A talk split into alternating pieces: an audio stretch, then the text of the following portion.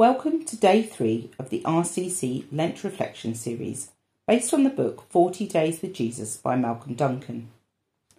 Our Bible reading today is from Hebrews 1, verses 3, and I am reading from the Passion Translation.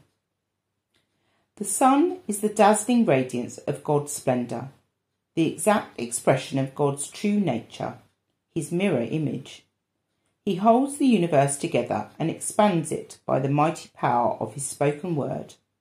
He accomplished for us the complete cleansing of sins and then took his seat on the highest throne at the right hand of the majestic one. I wonder if you have looked in the mirror yet today. What did you see? Maybe you're having a bad hair day, or noticed another wrinkle, or a few spots. Maybe you liked what you saw. But what you see in the mirror is just a reflection of what is on the outside, not what is on the inside. This verse from Hebrews tells us that Jesus is the exact mirror image of God's nature. By looking to Jesus, we can see God's character, who he is, and how he feels about us, the people that he created.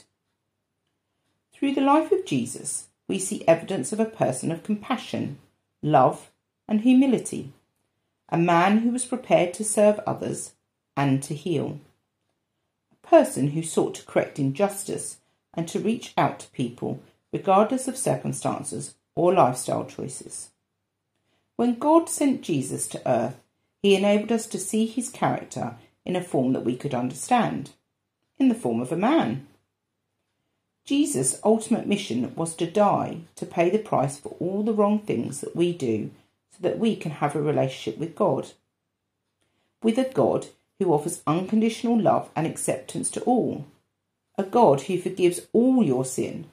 And a God who wants to have a relationship with you. So the next time you look into a mirror, think about Jesus, who's the exact image of God. Think of all he's done for you and all he wants to do for you, if you'll let him. Let's pray together. Father God, I can so very often forget what you are like.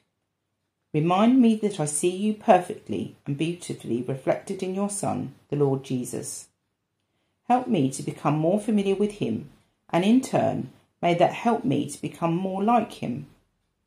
Help me to reflect you to the rows around me in everything I am and everything I do. We ask all these things in Jesus' name. Amen.